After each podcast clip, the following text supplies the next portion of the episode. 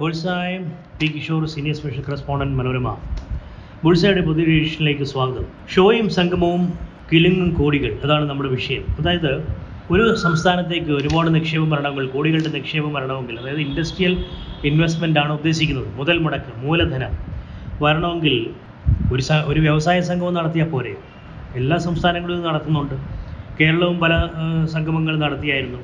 അപ്പോൾ വ്യവസായം വരണമെങ്കിൽ ഒരു സംഗമം നടത്തിയാൽ പോരെ എന്ന് ചോദിച്ചാൽ ഒരു ധാരണാപത്രങ്ങളൊക്കെ ഒരുപാട് വരും. ആയിരക്കണക്കിന് അല്ല ഇപ്പോൾ വന്നു വന്ന് ലക്ഷക്കണക്കിന് കോടികളുടെ ഇൻവെസ്റ്റ്മെന്റ് ഓഫറാണ് വരുന്നത്. അല്ലെങ്കിൽ എം ഒ യുകളാണ് സൈൻ ചെയ്യുന്നത്. പക്ഷേ ഇന്ന് വരെ ഒരു സംസ്ഥാനവും നടത്തിയ ഇത്തരം സംഗമങ്ങളിൽ കോടികൾ ധാരണയായെങ്കിലും അത് യഥാർത്ഥത്തിൽ യാഥാർത്ഥ്യമായിട്ടില്ല. എന്നാൽ ഇതുകൊണ്ട് ഒരു പ്രയോജനവും ഇല്ല എന്ന് പറയാനും പറ്റില്ല. ചില പ്രയോജനങ്ങളൊക്കെ ഉണ്ട്. ചിലതൊക്കെ ഒത്തുവരികയും ചെയ്യും. നിക്ഷേപ സംഘവും മാമംഗം പലതവണ നടത്തിയത് സാക്ഷാൽ മോഡി തന്നെയാണ് ഗുജറാത്തിൽ അന്ന് വൈബ്രന്റ് ഗുജറാത്ത് എന്ന പേരിട്ട് രണ്ടായിരത്തി മൂന്നിൽ തുടങ്ങിയ ആ നിക്ഷേപ സംഗമം പിന്നീട് രണ്ട് വർഷം കൂടുമ്പോൾ ആവർത്തിക്കും. ഓരോ രണ്ട് വർഷം കൂടുമ്പോഴും അവിടെ സംഘ അവിടെ ഇതുമാതിരി സംഗമങ്ങളുണ്ട്. വൈബ്രന്റ് ഗുജറാത്ത് നടക്കുന്നുണ്ട്.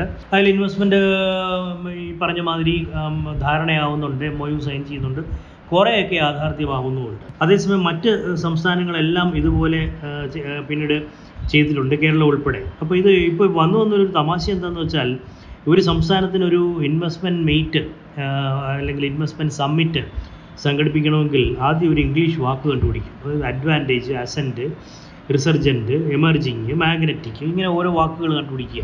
എന്നിട്ട് സംസ്ഥാനത്തിന്റെ പേരുമായി പ്രാസം ഒപ്പിച്ചിട്ടുള്ള വാക്കാണെങ്കിൽ ബെസ്റ്റാണ് എന്നിട്ട് ഒരു ടാഗ് ലൈൻ ഉണ്ടാക്കും. ഉദാഹരണത്തിന് advantage Andhra magnetic Maharashtra progressive Punjab resurgent Rajasthan എന്നൊക്കെ ഒരു ഒരു ടാഗ് ലൈൻ ഉണ്ടാക്കും.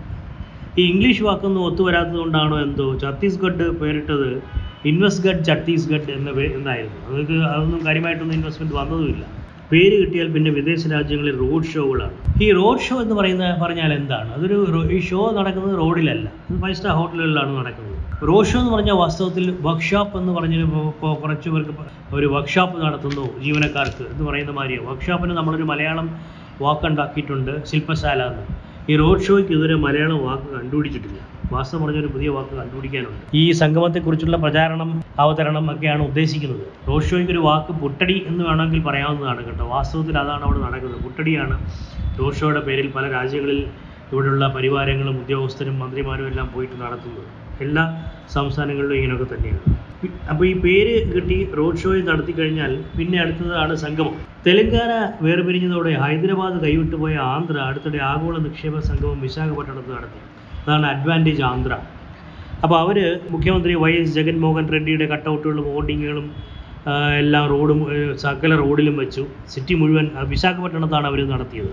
അപ്പം എയർപോർട്ടിൽ വന്ന് ലാൻഡ് ചെയ്യുന്ന ഈ ഇൻവെസ്റ്റേഴ്സിനെ സ്വീകരിക്കാനായിട്ട് പാട്ടുകാർ ഡാൻസുകാർ ചുവന്ന കാർപ്പറ്റ് ഇതെല്ലാം ഉണ്ടായിരുന്നു.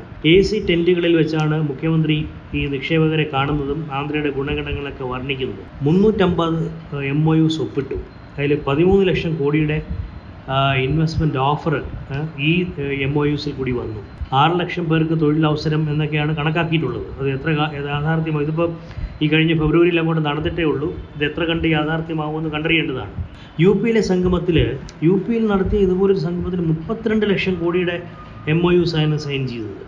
മധ്യപ്രദേശിൽ പതിനഞ്ച് ലക്ഷം കോടിയുടെ എം ഒ യുസ് വന്നു. അപ്പോൾ ഇത് നമ്മൾ കേരളത്തിലാണെങ്കിൽ ജിം എന്നും ഗ്ലോബൽ ഇൻവെസ്റ്റർ മീറ്റ് എന്നും മാസൻഡ് കേരള എന്നൊക്കെ പറഞ്ഞിട്ട് നമ്മൾ ഭയങ്കര നിക്ഷേപ സംഗമങ്ങൾ നടത്തി എം ഒ യുസിന്റെ പ്രളയമായിരുന്നു. പക്ഷേ എല്ലാം വെള്ളം കയറിയ അമിട്ട് പോരായെന്ന് മാത്രം ചീറ്റിയത് പോലുമില്ല പക്ഷേ ഇതിന് ചില ഗുണങ്ങളുമുണ്ട് കുറച്ച് ഇൻവെസ്റ്റ്മെന്റുകളൊക്കെ യാഥാർത്ഥ്യമാവും. സംസ്ഥാനങ്ങൾ അതിലെ ഏറ്റവും പ്രധാനപ്പെട്ട അഡ്വാന്റേജ് എന്ന് വെച്ചാൽ സംസ്ഥാനങ്ങൾ തമ്മിൽ മൂലധനം ആകർഷിക്കാൻ മത്സരിക്കും. ഇൻവെസ്റ്റ്മെന്റ് ആകർഷിക്കാനായിട്ട് സംസ്ഥാനങ്ങൾ തമ്മിൽ മത്സരിക്കുന്നത് തന്നെ നല്ലൊരു കാര്യമാണ്. സംരംഭകർക്കുള്ള പരിഗണനയും സൗകര്യങ്ങളും വർദ്ധിക്കും. മനോഭാവമൊക്കെ മാറി ഒരു മേല മേധാവിത്വ മേലുള്ള മനോഭാവമൊക്കെ മാറിയിട്ട് ഉദ്യോഗസ്ഥർ സംരംഭകർക്ക് മുന്നിൽ വിനീത വിധേയരായി നിൽക്കും. ഇതൊക്കെ യഥാർത്ഥത്തിൽ തെലങ്കാനയിലും ആന്ധ്രയിലും ഗുജറാത്തിലും ഒക്കെ സംഭവിച്ചിട്ടുള്ളതാണ്. അപ്പോൾ ഇതിനെ ഇപ്പോൾ ഒരു പുതിയ വാക്ക് കൊണ്ട് വിളിക്ക് വിശേഷിപ്പിക്കുന്നുണ്ട്. കോമ്പറ്റീവ് ഫെഡറലിസം ഇന്ത്യ ഒരു ഫെഡറൽ രാജ്യമാണല്ലോ. അപ്പം സംസ്ഥാനങ്ങളെല്ലാം ചേർന്നുള്ളൊരു ഫെഡറേഷനാണ് ഇന്ത്യ. അപ്പോൾ ആ കോമ്പറ്റീവ് ഫെഡറലിസം അതായത് ഓരോ സംസ്ഥാനങ്ങളും തമ്മിൽ വികസനത്തിന് വേണ്ടി പരസ് പരസ്പരം മത്സരിക്കുന്ന ഒരു സ്ഥിതി വരും. അതാണ് അത് നല്ല കാര്യമാണ് അതിനെയാണ് കോമ്പറ്റീവ് ഫെഡറലിസം എന്ന് വിളിക്കുന്നത്. പക്ഷേ ഈ മാമാങ്കമൊക്കെ നടത്തി ഒരുപാട് എം ഒ യു സൈൻ ചെയ്ത് ഞങ്ങളിതാ വികസനത്തിന്റെ അപ്പോസ്തലന്മാരാണെന്ന് പ്രഖ്യാപിച്ചിട്ടൊന്നും ഇലക്ഷൻ ജയിക്കണമെന്നില്ല. ഇത് ഏറ്റവും നല്ല ഉദാഹരണം കർണാടകയാണ്. കഴിഞ്ഞ നവംബറിലാണ് അവർ ഇത്ര ഒരു സംഗമം നടത്തിയത്. ഒമ്പത് ദശാംശം എട്ട് ലക്ഷം കോടിയുടെ എം ഒ യു സൈൻ ചെയ്തു. ഓഫറുകൾ വന്നു. അവസാനം നമുക്ക് എല്ലാവർക്കും അറിയാം കഴിഞ്ഞ മാസം ഇലക്ഷൻ നടത്തി റിസൾട്ട് വന്നപ്പോഴത്തേക്ക് ഇതാ അടക്കുന്നു ആ ഗവൺമെന്റ് പുതിയ പ്രതിപക്ഷം അധികാരത്തിൽ വരികയും ചെയ്തു. അപ്പം സംഗമം നടത്തിയെന്ന് പറഞ്ഞ് ഇലക്ഷനിൽ ജയിക്കാവുന്നൊന്നും വിചാരിക്കരുത്. Thank you